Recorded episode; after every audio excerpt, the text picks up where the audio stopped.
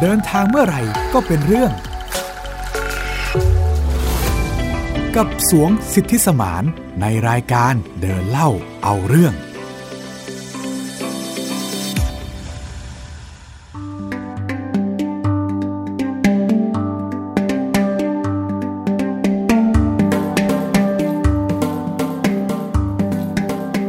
สวัสดีค่ะ คุณผู้ฟังต้อนรับคุณผู้ฟังทุกท่านเข้าสู่รายการเดินเล่าเอาเรื่องกับหมิวอัยดาสนศรีค่ะ และผมสวงสิทธิสมานนะครับ ติดตามฟังพอดแคสต์ของเราได้ในช่องทาง www.thaipbspodcast.com หรือว่าทางแอปพลิเคชัน Thai PBS Podcast นะฮะ แล้วก็ยังเลือกฟังในแอปพลิเคชันฟังพอดแคสต์อื่นๆได้นะครับ ใช่แล้วค่ะสำหรับ EP นี้สูงจะพาเราย้อนเวลากลับไปในช่วงวัยเด็กเนาะ ครับ เป็นช่วงที่ได้เดินทางได้เรียนรู้เรื่องราวต่างๆ รอบโลกด้วยเหมือนกัน ใช่ครับ นะคะครั้งนี้เขาจะไปเที่ยวที่พิพิธภัณฑ์ค่ายกักกันอาวิชที่ประเทศโปแลนด์ ครับ ก็เป็นอีกหนึ่งร่องรอยความโหดร้ายในช่วงสงครามโลกครั้งที่สองนะคะ ที่ก็แสดงให้เห็นถึงความโหดร้ายด้วยเหมือนกันเนาะ ครับ แล้วมันก็มีความน่าเศร้าใจด้วยเหมือนกัน ถูกต้องครับ ในช่วงนั้นเป็นวัยเด็กด้วยเด็กแค่ไหน แล้วไปเจอความโหดร้ายแบบนั้นเป็นยังไงบ้างคะสวง ครับ ช่วงนั้นเนี่ย ผมน่าจะอายุอยู่ประมาณ 10 ขวบอะฮะ อืมยัง ก็คือ เด็กอยู่เลยเนอะ ก็คือยังยังยังไม่เข้ามัธยมเลย อืม ทริปนั้นเนี่ยจริงๆแล้วถือว่าเป็นทริปแรกที่ผมได้เหยียบทวีปยุโรปนะ อ่า ฮะทริปนั้นเนี่ยผมไป 3 ประเทศไปประเทศสาธารณรัฐเช็กนะฮะโปแลนด์ แล้วก็ประเทศออสเตรีย สิ่งที่ผมจะนำมาเล่าใน EP นี้เนี่ยคือเกี่ยวกับค่ายกักกันอัลชวิกในประเทศโปแลนด์ ตอนนั้นเนี่ยต้องบอกก่อนเลยว่า ผมไม่มีความรู้อะไรเกี่ยวกับประเทศในยุโรป ไม่รู้เรื่องประวัติศาสตร์ หรือว่าการเมืองหรือว่าอะไรต่างๆนะฮะก็คือไปเที่ยวระหว่างทางเนี่ยส่วนใหญ่ผมก็หลับอยู่บนรถนะฮะเพราะว่า ออ มันมีเรื่องของ ไกลนะ ไทม์โซนนะฮะ อืมอืม เจ็ตแลกนิดนึง ผมก็ส่วนใหญ่ก็จะง่วงๆอยู่ทั้งทริปเลย ค่ะ ตอนที่จะไปค่ายกักกันอัลชวิกเนี่ยฮะจริง ๆ ยังไม่ไม่รู้ด้วยซ้ำว่าเรากำลังจะไปที่นั่น อืม ก็คือยังงงๆอยู่ ตอนนั้น คือ ไป หลับ กับ อยู่เราไม่รู้ว่าเราไปไหนบ้างอ่ะพ่อแม่พาลงที่ไหนก็ไปลงที่นั่น อ่า ก็ไปเที่ยวก็ดูครับ ค่ะ ตอนนั้นทริปที่ไปเนี่ยก็เป็นไปกับทัวร์นะฮะไปกับทัวร์ของเพื่อนคุณพ่อแล้วก็คุณแม่นะฮะ ก็เลยเป็นโอกาสที่เราได้ไปเห็นเรื่องราวบรรยากาศความโหดร้ายผ่านพิพิธภัณฑ์แห่งนี้เนาะ ครับ ก็เลยอยากรู้ว่า เอ้ย จริง ๆ มันก็นานมากแล้วเหมือนกันเนาะใน ครับ วัยเด็กจนมาถึงตอนนี้เนี่ยมันก็ผ่านเวลามานานพอสมควร ครับ เลยอยากจะรู้ว่า เอ๊ะทำไมสวงถึงหยิบเอาความทรงจำในวัยเด็กนั้นเนี่ยมาเล่าให้เราฟังใน EP นี้ ครับก็อย่างที่ผมเล่าให้ฟังไปเมื่อสักครู่นี้นะฮะว่าผมไปทริปนั้นเนี่ยคือไปเหยียบยุโรปครั้งแรก ประมาณ 10 กว่าปีแล้วที่ผ่านมานะฮะความทรงจำช่วงนั้นเนี่ยค่อนข้างที่จะเลือนลาง อืม เพราะหนึ่งเราไปก็คือเหมือนตามพ่อแม่แล้วก็เรื่องสถานที่เนี่ยไม่ไม่ได้รู้ชัดเจน เราก็ไปโบสถ์นั้นโบสถ์นี้ปราสาทนั้นปราสาทนี้ตามสไตล์ไปเที่ยวยุโรปอะนะฮะ ค่ะ ก็ไม่ได้รู้สึกว่ามีอะไรที่เป็นความทรงจำที่ผมประทับใจเป็นพิเศษอ่ะก็ประทับใจโดยรวม แต่ว่าสิ่งหนึ่งเลยเนี่ยคือภาพที่ติดตาผมจนถึงทุกวันเนี่ยในทริปนั้นเนี่ยค่ายกักกันอัลชวิกเป็นที่เดียวที่ผมยังตราตรึงใจจนถึงทุกวันนี้นะฮะ อืมแสดง ก็ ว่าที่นั่นต้องมีเรื่องราวเนาะ มีเรื่องราว ฝัง ครับ ใจเลยทีเดียวนะ คุณผู้ฟังจนปัจจุบันนี้ก็ยังอยากจะเล่าให้พวกเราฟังอยู่ ถูก เนาะ ต้องครับ อืมเป็นยังไงบ้างหลังจากที่เดินทางไปถึง ค่ายกักกันนี้อะไรที่ทำให้เรารู้สึกว่า โอ้ จุก ครับ ถ้าหากว่าจะพูดถึงเรื่องค่ายกักกันอัลชวิกหรือว่าค่ายกักกันอัลชวิกเบียร์คนานะฮะ ก็ต้องย้อนกลับไปเมื่อประมาณ 80 ปีที่แล้ว ในสมัยสงครามโลกอะนะฮะ สมัยสงครามโลกครั้งที่ 2 ค่ะ ก็คือมันเป็นประวัติศาสตร์ที่มีความเกี่ยวข้องกับค่ายกักกันแห่งนี้มากทีเดียว เพราะว่าประเทศโปแลนด์ตอนนั้นเนี่ยต้องถือว่าเป็นประเทศที่ถูกลบหายออกไปจากแผนที่โลก สิ่งหนึ่งเลยก็เพราะว่าตั้งอยู่บนจุดยุทธศาสตร์สำคัญ ก็คือเป็นประเทศที่อยู่ใจกลางของยุโรป ซึ่งเป็นสนามรบซึ่งเป็นที่ที่เขาขัดแย้งกันนะฮะ อืม สองคือ ขนาบข้างด้วยรัสเซียกับเยอรมันอ่ะ โอ้ ก็คือโซเวียต สหภาพโซเวียตกับเยอรมัน ซึ่งเป็นโอ้โหในยุคนั้นก็คื ใน อ ยุคนั้นก็คือตีกันนะฮะ สองประเทศนี้คือแบบหนักหน่วงเหมือนกัน เหมือนเรานั่งอยู่ตรงกลางแล้วเพื่อน อ่า เพื่อนฝั่งซ้ายกับเพื่อนฝั่งขวาทะเลาะกันข้ามหัวเราอะนะฮะ โปแลนด์ก็หนักเลย เออก็จะต้องมาทาบทามเราให้เข้าข้างเขา อ่า มีการอย่างเงี้ยฮะ ค่ะ โปแลนด์เนี่ยก็จะอยู่ตรงกลางก็ปวดหัวหน่อย อืม ทำให้ตอนนั้นเนี่ยโปแลนด์ถูกแบ่งออกเป็น 2 ส่วน ส่วนหนึ่งถูกปกครองโดยนาซีเยอรมัน แล้วก็อีกส่วนหนึ่งถูกดูแลโดยสหภาพโซเวียต ค่ะ แล้วก็ท้ายที่สุดเนี่ยประเทศโปแลนด์เนี่ยก็ตกอยู่ภายใต้การควบคุมของนาซีเยอรมันโดยสมบูรณ์แบบนะฮะ อืม ซึ่งก็ต้องย้อนกลับไปในสงครามโลกครั้งที่สองเนี่ยสิ่งหนึ่งที่ถูกพูดถึงมากที่สุดก็คือ การฆ่าชาวยิว การสังหารชาวยิว สังหารหมู่ชาวยิวของชาวเยอรมันนาซีนะฮะ ค่ะ ในสงครามโลกครั้งที่2เนี่ยฮะมีชาวยิวจำนวน 6 ล้านคนที่นับได้ถูกสังหาร 6 ล้านคน ไม่ใช่จำนวนที่ น้อยๆนะฮะ ค่ะ เยอะมากการสังหารเฉลยศึกชาวยิวโดยนาซีเนี่ยมันเกิดขึ้นในค่ายกักกันต่างๆ นานา โดยค่ายกักกันอัลชวิกหรือว่าชื่อเต็มที่ว่าค่ายกักกันอัลชวิกเบียร์คานาวนะฮะเป็นค่ายกักกันที่เขาเรียกว่าค่ายมรณะดีกว่า ค่ายมรณะ ค่ายมรณะที่ใหญ่ที่สุดในบรรดาค่ายมรณะ แล้วก็ค่ายกักกันของนาซีเยอรมันที่ใช้กระทำการจับเฉลย หรือว่าสังหารเฉลยศึกต่างๆ ในระหว่างสงครามโลกครั้งที่สองนั่นนะฮะ ขยายความของสวงนิดหนึ่งเมื่อกี้ที่สวงเล่าให้ฟังเนาะว่าจริง ๆ แล้วเนี่ยในยุคนั้นเนี่ยมันมีค่ายกักกันแบบเยอะมากหลาย คๆรับ ที่ แต่ว่าค่ายกักกันที่อวิชเนี่ยนะคะ คุณผู้ฟังคือมันใหญ่ที่สุด ใช่ครับ เป็นพ่อแม่ของค่ายกักกันทั้งหมด เออแล้วก็มีการฆ่าสังหารแบบ เยอะ จำน ที่ วน สุด เยอะที่สุดเนาะ ใช่ฮะ อืม โดยค่ายกักกันแห่งนี้เนี่ยสร้างขึ้นในปี 1940 ในโปแลนด์นะฮะที่ถูกยึดครองอยู่นะขณะนั้นในช่วงแรกเออของค่ายนี้เนี่ยถูกใช้เพื่อควบคุมตัวผู้นำโปแลนด์ แล้วก็สมาชิกฝ่ายต่อต้านจนกระทั่งปี 1942 ค่ายนี้ได้กลายเป็นส่วนหนึ่งของแผนการ แผนการฆ่าล้างชาวยิวโดยนาซีเยอรมันนะฮะนอกจากชาวยิวที่ถูกฆ่าถูกสังหารในค่ายกักกันแห่งนี้เนี่ยก็จะมี ชาวโรมาแล้วก็เฉลยสงครามจากโซเวียตนะฮะ ค่ะ แล้วก็อาจจะมีกลุ่มอื่นๆ บ้าง เช่นชาวโปแลนด์ อะไรทำนองนี้นะฮะ ค่ะ ที่ถูกสังหารในอัลชวิกจำนวนผู้ที่ถูกสังหารในค่ายกักกันอัลชวิกเนี่ยประมาณ 1.5 ล้านชีวิต โอ้ คือเยอะมาก เยอะมาก เทียบกับที่นานกิง นานกิง นานกิงคือคูณไปอีก ใช่ 5 คูณ 5 เท่าโอ้โห นี่ฟังนานกิงนี่ว่านานกิงโหดร้ายแล้วนะ เยอะแล้วนะ ครับ มันมีความแตกต่างกันอยู่ครับ ระหว่างระหว่างการฆ่าล้างสังหารหมู่ของสองที่ ที่อัลชวิกเนี่ยเขาจะเด่นเรื่องจำนวนผู้ที่ถูกฆ่า เด่น เด่น เลย เออจำนวนเยอะ ใช่แล้วก็ ค่ะ ทางนานกิงเนี่ยเขาจะเด่นเรื่องของแบบวิ วิธี ธีการ การ ที่สังหารเนี่ยมัน โหดร้าย โหดร้าย อืม ก็ไม่เหมือนกันฮะ ค่ะ ก็เดี๋ยวมาฟังกันว่าเพราะอะไร ค่ะ อย่างที่บอกฮะ เชื่อว่าค่ายกักกันอัลชวิกเนี่ยเป็นค่ายสังหารหมู่ที่โหดร้ายที่มีการฆ่าจำนวนคนที่เรียกได้ว่า massive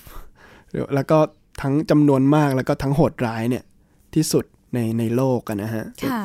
โดยก็ต้องเล่าย้อนไปว่าชนชาติยิวเนี่ยจริง ๆ แล้วมีประวัติศาสตร์มาเนิ่นนาน ผ่านสงครามมามากมาย ถูกกวาดต้อนไปเป็นเฉลยตามพื้นที่ต่างๆ ทั่วโลก ก็คือกล่าวคือว่าชาวยิวเนี่ยเป็นผู้ถูกกระทำมามาโดยตลอดตั้งแต่สมัยประวัติศาสตร์ อืม แต่ถึงอย่างไรเนี่ยไม่มันไม่มียุคไหนเลยที่ชาวยิวเนี่ยถูกกระทำอย่างโหดร้าย แล้วก็รุนแรงได้เท่ากับยุคของอดอล์ฟฮิตเลอร์ อืม จากเยอรมันนะนะฮะ ค่ะ ก็เป็นประวัติศาสตร์ที่เกิดขึ้นในยุ ครั ค บ นั้นเนาะ ครับก็ ไปกันที่สถานกักกัน สถานที่กักกันเนี่ย ผมลืมตาขึ้นมา ตอนบนรถบัสก็คือที่ลานจอดรถของค่ายกักกันอัลชวิกก็ได้เห็นตัวค่ายกักกันอัลชวิกเนี่ย จริงๆ ตรงนั้นเป็นพิพิธภัณฑ์เนาะ ค่ะ ก็มีรางรถไฟเข้าไป อืม ก็คือเป็นประตูใหญ่หนึ่งประตูใช่ไหมฮะ แล้วก็เอ่อมีรางรถไฟทะลุประตูนั้นเข้าไป ให้คุณผู้ฟังเห็นภาพอย่างนี้ค่ะ ว่าเราลองนึกภาพเป็นเหมือนกำแพงปราสาท ใช่ฮะ ใหญ่ ๆ ยาวๆ นิดนึงเนาะ คอัรับนนั้นคือประตูทางเข้าสถานกักกัน ถูกต้องครับ แล้วก็จะมีประตูอุโมงค์ใหญ่ ๆ อยู่ประตูหนึ่ง ใช่ค ที่ รับ มีรางรถไฟเนี่ยสามารถทะลุผ่านเข้าไปได้ ก็จะเป็นรางรถไฟที่เอาไว้ขนเฉลยศึกเข้ามา อ่า บรรจุอยู่ในค่ายนะฮะ อืมนั่นคือภาพแรกหลังจากที่ลงรถบัส แล้วก็ตื่นนอนมาแล้วเห็นภาพนี้ ครับ รู้สึกยังไง จริง ๆ มันไม่ได้รู้สึกอะไรเท่าไหร่ฮะ มันก็ยังอย่างที่บอกว่ามันก็คือสถานที่ในประเทศยุโรปเรา แน่นอนว่ามันตื่นตาตื่นใจอยู่แล้ว เพราะว่าสิ่งปลูกสร้างในยุโรปเนี่ยมันแตกต่างจากประเทศไทยแล้วก็ ค่ะ ทริปนั้นเนี่ยเป็นทริปที่ผมเดินทางไปยุโรปครั้งแรก ก็ยังไม่ได้รู้สึกอะไร อืม จนกระทั่งเข้าไปในพิพิธภัณฑ์ อืม จนกระทั่งได้เห็นสิ่งที่ไกด์คนนำทางเนี่ยเล่าให้เราฟัง ได้ฟังแล้วก็ได้คิดตามคิดภาพ ได้เห็นภาพ เห็นนิทรรศการต่างๆ ที่เขาจัดแสดงอยู่ในพิพิธภัณฑ์ มันก็ทำให้ Impact กับจิตใจของเด็กอายุประมาณ 10 ขวบตอนนั้นนะฮะ ค่ะ ค่อนข้างมากเลยทีเดียวอ่าก็มีช่วงตอนหนึ่งในการบรรยายของไกด์อะนะฮะ ไกด์นำทางมาคุเทศก์ที่อ่านำทางผมชมค่ายกักกัน ชมพิพิธภัณฑ์ค่ายกักกันอะนะฮะ ค่ะ เขาเล่าว่าเล่าถึงวิธีการสังหารของนาซีเยอรมันที่ทำกับชาวยิว แล้วก็เฉลยศึกที่จับมานะฮะทหารนาซีเนี่ยได้ทดลองหลายต่อหลายครั้ง เพื่อหาวิธีการฆ่าที่มีประสิทธิภาพมากที่สุด อืม ย้ำนะฮะการฆ่าที่มีประสิทธิภาพมันคือยังไง นิยามของคำว่ามีประสิทธิภาพของเขานี่คือยังไง คือการฆ่าได้อย่างรวดเร็ว 1. ฆ่าได้ในปริมาณมากในเวลาอันสั้น 2. ไม่ทิ้งซาก เละเทะไม่ต้องมาคอยทำความสะอาดเก็บกวาด 3. ไม่เปลืองกระสุน ก็พยายามค้นหาวิธีการสังหาร ที่ต้นทุนถูกที่สุด แต่ว่าได้ในปริมาณเยอะที่สุดและรวดเร็วที่สุด ครับ เหมือน อืม เหมือนเรากำลังพูดถึงการลงทุนนะฮะ เออ อืมแต่เอ่อนั่นแหละฮะ จนพวกทหารนาซีเยอรมันเนี่ยได้มาพบวิธีสังหารหมู่ โดยการดมแก๊ส แก๊สสารเคมีที่เป็นส่วนผสมระหว่าง ยาฆ่าแมลง แล้วก็ไซยาไนด์ อืม อันตรายมาก ครับ ต้องบอกได้ว่าเป็นการสังหารอย่างมีประสิทธิภาพจริง ๆ เพราะว่านาเอ่อทหารนาซีเนี่ยวิธีการของทหารนาซีเนี่ยคือการหลอกให้ผู้เคราะห์ร้ายเนี่ยมาที่ค่ายกักกันด้วยวิธีต่างๆใช่ไหมฮะ ค่ะ จากนั้นเนี่ยก็จะหลอกให้พวกเขาถอดเสื้อผ้าออกให้หมด ตัดผม เอากระเป๋าไปวางตรงนี้ เอารองเท้าไปวางอีกตรงนั้น แล้วก็จะหลอกว่า เอ้ย เดี๋ยวพวกคุณต้องเข้าไปอาบน้ำก่อนที่จะเข้าค่ายกักกันนะ ค่ะ แล้วก็จะขะพากวาดต้อนเฉลยเข้าไปในห้องอาบน้ำซึ่งเป็นห้องห้องใหญ่ ห้องอาบน้ำใหญ่ มีฝักบัวมีอะไร จากนั้นเนี่ยพอประตูของห้องน้ำเนี่ยเป็นประตูเหล็ก ประตูปิดลงปุ๊บ สิ่งที่เกิดขึ้นคือห้องทั้งห้องจะถูกปลกปกคลุมไปด้วยหมอกสีขาว เออ พร้อมกับเสียงกรีดร้องของคนที่อยู่ในนั้น ซึ่งควันสีขาวที่ว่านี้ก็คือยาฆ่าแมลงและไซยาไนด์ที่สูงบอก ถูกต้องครับ เป็น นั่น สารเคมีที่เขาเรียกว่าเป็นการสังหารด้วยการดมแก๊ส อ่า ไซยาไนด์เนี่ยจะออกฤทธิ์ยับยั้งการหายใจของเซลล์ จนระบบร่างกายของมนุษย์เนี่ยล้มเหลว และเสียชีวิตในที่สุดภายในแค่ 2 นาที อืม อ่าเพราะฉะนั้นเนี่ยมันตอบโจทย์ไหมฮะ กับคำว่าการสังหารที่มีประสิทธิภาพที่สุด คือ 2 นาทีเนี่ย อย่าง ฆ่าร วด ได้เป็น ว ร้อย เออ ฆ่าได้เป็นร้อย แล้วก็ไม่เปลืองกระสุนแม้แต่นัดเดียว อืม แถมไม่มีซากเลือดอะไรเปรอะเปื้อนเลย ก็มีแต่แค่ศพเพียวๆ เอาไปฝัง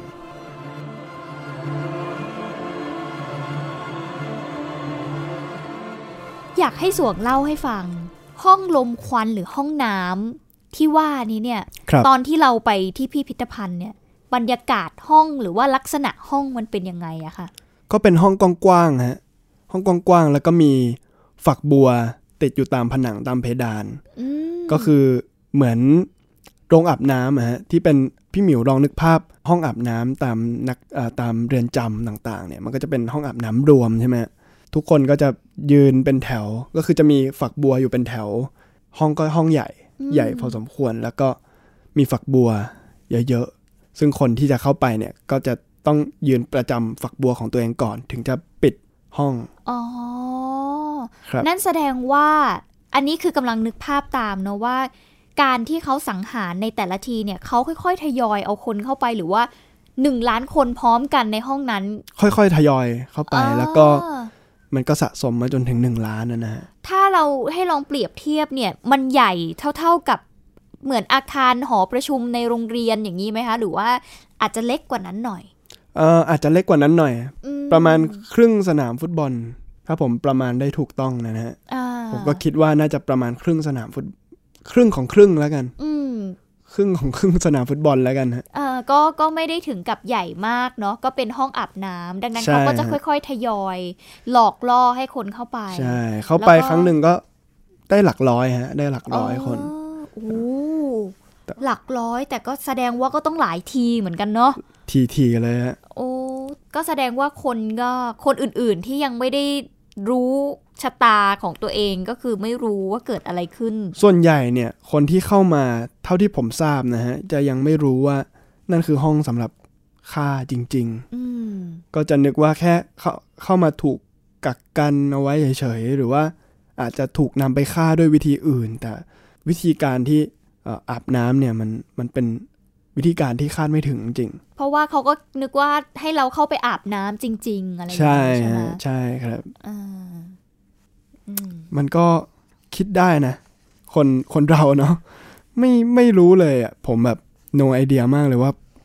มันมันมันโหดร้ายขนาดนี้ได้ยังไงเนาะ ย้อนกลับไปเมื่อตอนวัย สิบขวบ ฟังเรื่องนี้จากไกด์ในความรู้สึกตอนนั้นเรารู้สึกยังไงบ้างจำได้ไหม ตอนนั้นเนี่ยอ่าผมได้ยิน แต่ว่าผมยังไม่ถึงว่าถึงกับเห็นภาพ จนกระทั่งได้ไปดูหนังเกี่ยวกับสงครามโลกครั้งที่ 2 แล้วก็ค่ายกักกันอัลชวิกเนี่ยก็ได้เห็นภาพการการฆ่าแบบนี้จริง ๆ ก็รู้สึกว่าโหถ้าหากว่าเราอยู่ในนั้นเนี่ย มันจะเป็นยังไงอะ เออ คือตอนนั้นเราเราเราก็ฟังไว้ ก็รู้สึกว่ามันโหดร้ายแต่ว่าพอได้เห็นภาพจากในหนังแล้วเนี่ย อืมน่ากลัวน่ากลัวมาก อืมแล้วยิ่งประกอบกับการที่ ในพิพิธภัณฑ์มันมีสิ่งของหรือว่า ใช่ เส้นผม ใช่ รองเท้าที่ในช่วงนั้นที่เขาให้ถอดเอาไว้เนี่ยเอามาจัดแสดงในพิพิธภัณฑ์ด้วย ใช่ ภายในพิพิธภัณฑ์เนี่ยมันมีมีหลายอย่างที่ ค่ะ วางเอาไว้ ไม่ว่าจะเป็นชื่อที่เฉพาะชื่อที่รู้อะนะฮะ ของผู้ที่เป็นเหยื่อ สิ่งที่ติดตาผมที่สุดเลย ที่ผมเห็นแล้วยังจำภาพได้แม่นถึงทุกวันนี้ก็คือ ภาพของเส้นผมอะ อืม เส้นผมที่เป็นผมเปีย เปียผมของผู้หญิงที่แบบ เปีย ตัดออกมา เปียยาวๆ แล้วก็ยังยังผูกปมเอาไว้อยู่เลยอะฮะ ค่ะ วางเอาไว้เป็นกองกองขนาดมหึมา มหึมาในที่นี้นี่ลองจินตนาการได้ไหมคะว่า มันใหญ่ขนาดไหน เท่ากองทรายกองหนึ่งเวลาที่เขาเอามาไหมหรือว่ามันเล็กกว่านั้นหน่อยหนึ่ง ประมาณห้องห้องหนึ่งนะฮะ อ๋อ แล้วก็วางกองแบบกองสูงมาก คุณผู้ฟังลองนึกภาพตามนะคะคนหนึ่งล้านคน แล้วก่อนที่เขาจะถูกส่งตัวเข้าไปยังห้องน้ำซึ่งก็คือห้องสังหารนะเนาะ ฮะ ครับ ทุกคนโดนตัดผมหมดเลยหนึ่งล้านคน อันนี้ ถูกไหม คือเฉพาะผู้หญิงนะ อ๋อเฉพาะผู้หญิงแต่ ผู้ห ไม่ ญิง เพราะผู้ชายส่วนใหญ่ไม่จำเป็นต้องตัด อ่า ผู้ชายส่วนใหญ่ก็ผมสั้นอยู่แล้ว เออ ก็อันนั้นคือเฉพาะผมของผู้หญิง คือถ้าลงดีเทลไปอีกก็คือมันมีเปียที่ใหญ่บ้าง อืม เล็กบ้างเราก็จะรู้ได้ว่า ผู้ใหญ่ เปียที่ นะ เล็กนะ มันเป็นของ เด็ก เด็ก เออ โอ้มันก็ เออ มัน อืม ถ้าดูในหนังเนี่ยมันเขาเขาเขาก็ฆ่าเด็กด้วย ค่ะ ซึ่งมันก็ ผมเนี่ยเห็นกองนั้นตอนแรกเนี่ย ไม่ไม่ได้คิดอะไร นึกว่ามันเป็น เอ๊ะมันคือสำลีหรือเปล่า มันคือกองคอตตอนอะไรสักอย่าง อ่า หรือเปล่า มาโชว์ไว้ทำไม จนกระทั่งเขามาเล่าให้ฟังเนี่ยนี่คือผมของคนที่ถูกฆ่านะ เออ ผมก็แบบ เออเอาแล้วแล้วแล้วแล้วเอาไว้จนถึงตอนนี้เลยเหรอ วางเอาไว้ มันมันมันก็เกิดคำถามภายในจิตใจว่าแบบ ของที่มันมองแล้วมันทำให้เรารู้สึกแย่เนี่ย จะเอามาวางไว้ทำไมทำไมไม่ เอาไปฝังไว้ แล้วทำเป็นอนุสรณ์ที่ไม่ต้องมานั่งเห็นเส้นผมของคนที่เรารู้ว่าตายไปแล้วอะ่ะ เออ ผมก็ไม่เข้าใจ เออ แต่อันเนี้ยพี่ก็เกิดคำถามเหมือนกันนะว่าทำไมเขาไม่ทำลาย มันเสียตั้งแต่ตอนที่ ใช่ นึกภาพออกไหม ใช่ใช่ คือทำไม ใช่ จะต้อง อันเนี้ยไม่ได้ไม่ได้หมายถึงว่าตั้งคำถามกับคนที่เอามาทำเป็นพิพิธภัณฑ์นะคะแต่หมายถึงว่า เอ๊ะในยุคนั้นถ้าสมมติว่าคุณฆ่าไปแล้วเนี่ยคุณเก็บ สิ่งเหล่านี้ไว้ทำไมอะไรอย่างเงี้ย อ่าตามความคิดเห็นของผมเขาคงจริง ๆ แล้วเขาคงอยากจะทำลายแหละฮะ แต่ว่า อ่ มันคงเยอะเกิน อืม มันคงเยอะจนทำลายไม่หมด ไอ้ที่เหลือมากองกองๆไว้เนี่ย จริง ๆ เป็นแค่ส่วนหนึ่ง ไม่ใช่ทั้งหมดด้วยซ้ำครับ เออ เพราะว่าตัวเลขของผู้เสียชีวิตก็คือไม่น้อยนะคะห ใช่ นึ่งล้าน ครับ คน นอกจากนี้ 1.5ล้าน 1.5 ล้านเนาะ ครับ เออตัวเลขแบบไม่น้อยเลยทีเดียว นอกจากเส้นผมที่สวงเห็นแล้วเนี่ย ในพิพิธภัณฑ์มันก็ยังมีข้าวของเครื่องใช้อื่นๆเนาะ ใช่ แว่นตา เออ เสื้อผ้า แว่นตานี่ก็เป็น กระ ก เป๋า องเลยใช่ไหมคุณ แว่นตาก็เยอะมาก เย ค อะ รับ มาก มีกองรองเท้าร ร องเท้ารองเท้าหนังของผู้ชายนะฮะ รองเท้าสไตล์ยุโรปเลย ค่ะ วางกองเอาไว้ จนหนังมันกรอบหมด ก็ยังวางเอาไว้อย่างนั้น เออ เส้นผมมีแม้กระทั่งขาเทียมฮะ เออ ขาเทียมของผู้พิการ ค่ะ ที่ไม่มีขา แล้วก็อ่าไม้ไม้ค้ อืม ำพวกนั้นเนี่ยก็เอาเอามาวางกองไว้เหมือนกัน มันก็ชี้ให้เห็นว่าแหมผู้พิการก็ยังเอา อืม ก็ยังฆ่า ก็ยังไงได้ล่ะ ในยุคนั้นถ้า อืม เขาบอกแล้วว่าจะเลือกคนยิว คนยิวไม่ว่าจะสถานะแบบไหนก็คงต้อง ก็ ถูก ใช่ กำจัดนะเนาะ ใช่ใช่ ก็เป็นความโหดร้ายที่เกิดขึ้นนะ ครั คะ บ แล้วก็ยังคงเป็นสิ่งที่หลงเหลือให้เราได้เห็นร่องรอยประวัติศาสตร์ ใช่ ผ่านพิพิธภัณฑ์นี้นั่น ใช่ เอง อืม ประเด็นก็คือผมยังอายุสิบขวบอยู่เลยอะ อ่า เห็นแบบนี้มันก็ก็คงไม่ต้องเล่ามากว่ามันว่ามันส่งผลกระทบต่อจิตใจพอสมควรนะฮะไม่ต้องบรรยายความรู้สึกมากนะฮะก็ดาวดาวจริง ๆ ตอนนั้น แล้วก็มันก็ทำให้ผมจำความรู้สึกนั้นได้จนถึงตอนนี้ ถึงแม้ว่าจะผ่านมาสิบกว่าปีแล้วก็ตาม ตอนนั้นเคยคุยกับคุณพ่อคุณแม่ไหมคะ หลังจากที่เราดู หรือแม้แต่ตอนที่เราเดินชมนิทรรศการว่าแบบเอ้ยแม่มันไม่โอเคเลย หรือมันมันมีเราเห็นมีมุมมองหรืออะไรอย่างเงี้ย หรือเราก็แค่รู้สึกแล้วก็เก็บมันไว้ข้างใน มันรู้สึกครับ แต่นอกจากความรู้สึกดาวเหล่านี้แล้วเนี่ย มันไม่ใช่ว่าเราไม่อยากรู้ต่อเราอยากรู้ เราอยากเดินดูให้ทั่ว เราอยากหาความรู้เพิ่มเติมไปอ่านอะไรเพิ่ม ฟังพ่อแม่เล่า เกี่ยวกับสงครามโลก เพิ่มเติมว่า เออ ครั้งหนึ่งบนโลกเราเนี่ย มันเคยมีอะไรที่ที่เราที่แบบเราจินตนาการไม่ถึงขนาดนี้มาก่อนน่ะ อืมเราไม่คิดว่ามันจะมีความโหดร้ายเกิด ใช่ ขึ้น มากมายขนาดนี้ในยุคที่เรายังไม่รู้ว่าเราไปอยู่ตรงไหนของจักรวาล ใช่ เออ ใช่ใช่ มันโห ใช่ ดร้ายมากจริง ที่น่าสนใจนะฮะสำหรับพิพิธภัณฑ์นี้ก็คือคอนเซปต์ ๆ ค่ะ ผมจะพูดถึงถ้อยคำที่เขาสลักเอาไว้บนหลุมศพที่อยู่ข้างหลังของค่ายกักกันนะนะฮะห่างจากห้องที่เอาไว้ลมควันมา ไม่ไม่ไม่ไกล ก็เป็นอนุสรณ์ที่ตั้งอยู่ปลายทางรถไฟนะฮะเขียนเอาไว้ว่า ให้สถานที่แห่งนี้เป็นเสียงร่ำไห้ แห่งความสิ้นหวัง เป็นคำเตือนต่อมนุษยชาติ ถึงเหตุการณ์ที่นาซี สังหาร บุรุษ สตรี และเด็กกว่า 1.5 ล้านชีวิต โดยเฉพาะชาวยิว จากหลายประเทศในยุโรป เขียนเอาไว้เป็นภาษาอังกฤษ อืม ซึ่งก็ชัดเจน เอาจริงๆ ผมยังไม่ได้เข้าใจในสมัยนั้น ก็อายุแค่สิบขวบอะฮะ ระบบการคิดวิเคราะห์ยังยังยังยังไม่ยังไม่ลึกซึ้ง อืม แต่ว่าตอนนี้เนี่ยก็เข้าใจว่าคอนเซปต์ของยุโรปของพิพิธภัณฑ์แห่งนี้เนี่ยมันอย่างที่บอกเลย มันมันต้องมีสถานที่ในการจดจำความเศร้า จดจำความโศกเศร้า จดจำความสิ้นหวัง เพื่อเป็นเครื่องเตือนใจว่าครั้งหนึ่ง ความเกลียดชังของมนุษย์เนี่ยความภูมิใจในชาติของตัวเอง แล้วก็นำมาสู่ความเกลียดชังชาติอื่น จน มันต้องมีผู้สังเวยชีวิต จากสง ให้ คราม ค่ายแห่งนี้เนี่ย ถึง 1.5 ล้านอ่ะ อืม มันเป็นสิ่งที่เราจะต้องไม่มีวันให้มันเกิดขึ้นอีก โดยสิ่งที่เขาทำเนี่ย มันคือการเตือนใจ การให้มนุษย์ได้เห็นว่าความเลวร้ายของของนาซีเนี่ย มันขนาดไหน แล้วก็ทำไมเขาถึงเลือกที่จะเก็บทุกอย่างทุกรายละเอียดเกี่ยวกับการฆ่าสังหารหมู่ ชาวยิว ในค่ายกักกันอัลชวิกเนี่ย เอาไว้ก็อย่างที่บอกฮะเป็นอนุสรณ์ เป็นสิ่งที่เอาไว้รำลึกถึงความเลวร้ายนะฮะ ค่ะ แล้วก็เป็นบทเรียนที่ชาวยุโรปเนี่ย ก็จะ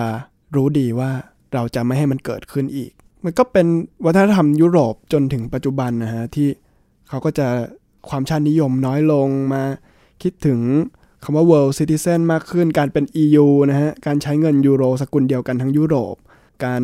คำนึงถึงสิทธิมนุษยชนต่างๆ มันก็คือสิ่งหนึ่งที่เขาได้จากบทเรียน ความโหดร้ายในสงครามโลกตั้งแต่ครั้งที่ 1 ครั้งที่ 2 จนถึงปัจจุบันเนี่ยก็คิดดูว่ายุโรปเขาก็ต้องผ่าน จุดที่เขาเละเทะที่สุด จนถึงจุดเนี่ยเขาก็เป็นก็เป็นหนึ่งในทวีปที่เจริญที่สุดในโลกอะนะฮะ ค่ะ ครับ ก็เป็นเรื่องราวเนาะจากพิพิธภัณฑ์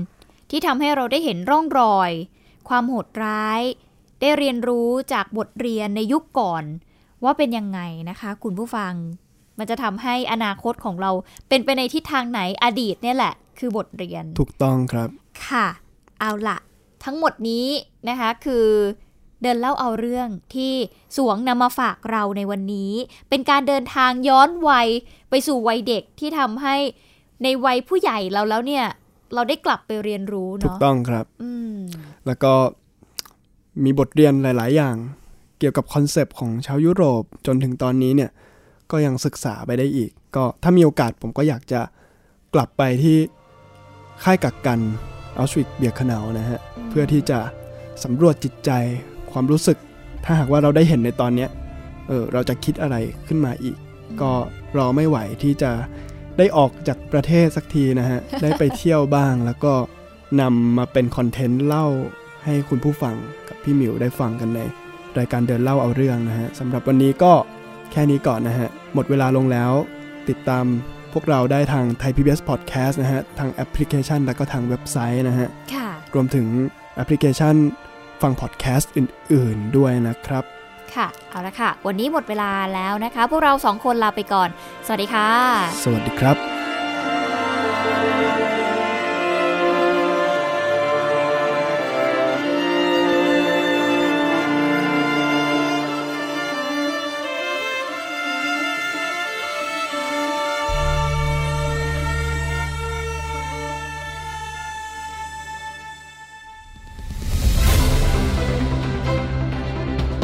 ติดตามรายการได้ที่ www.thaipbspodcast.com แอปพลิเคชัน Thai PBS Podcast หรือฟังผ่านแอปพลิเคชัน Podcast ของ iOS Google Podcast Android Podbean SoundCloud และ Spotify ติดตามความเคลื่อนไหวของรายการและแสดงความคิดเห็น โดยกดถูกใจที่ facebook.com/thaipbspodcast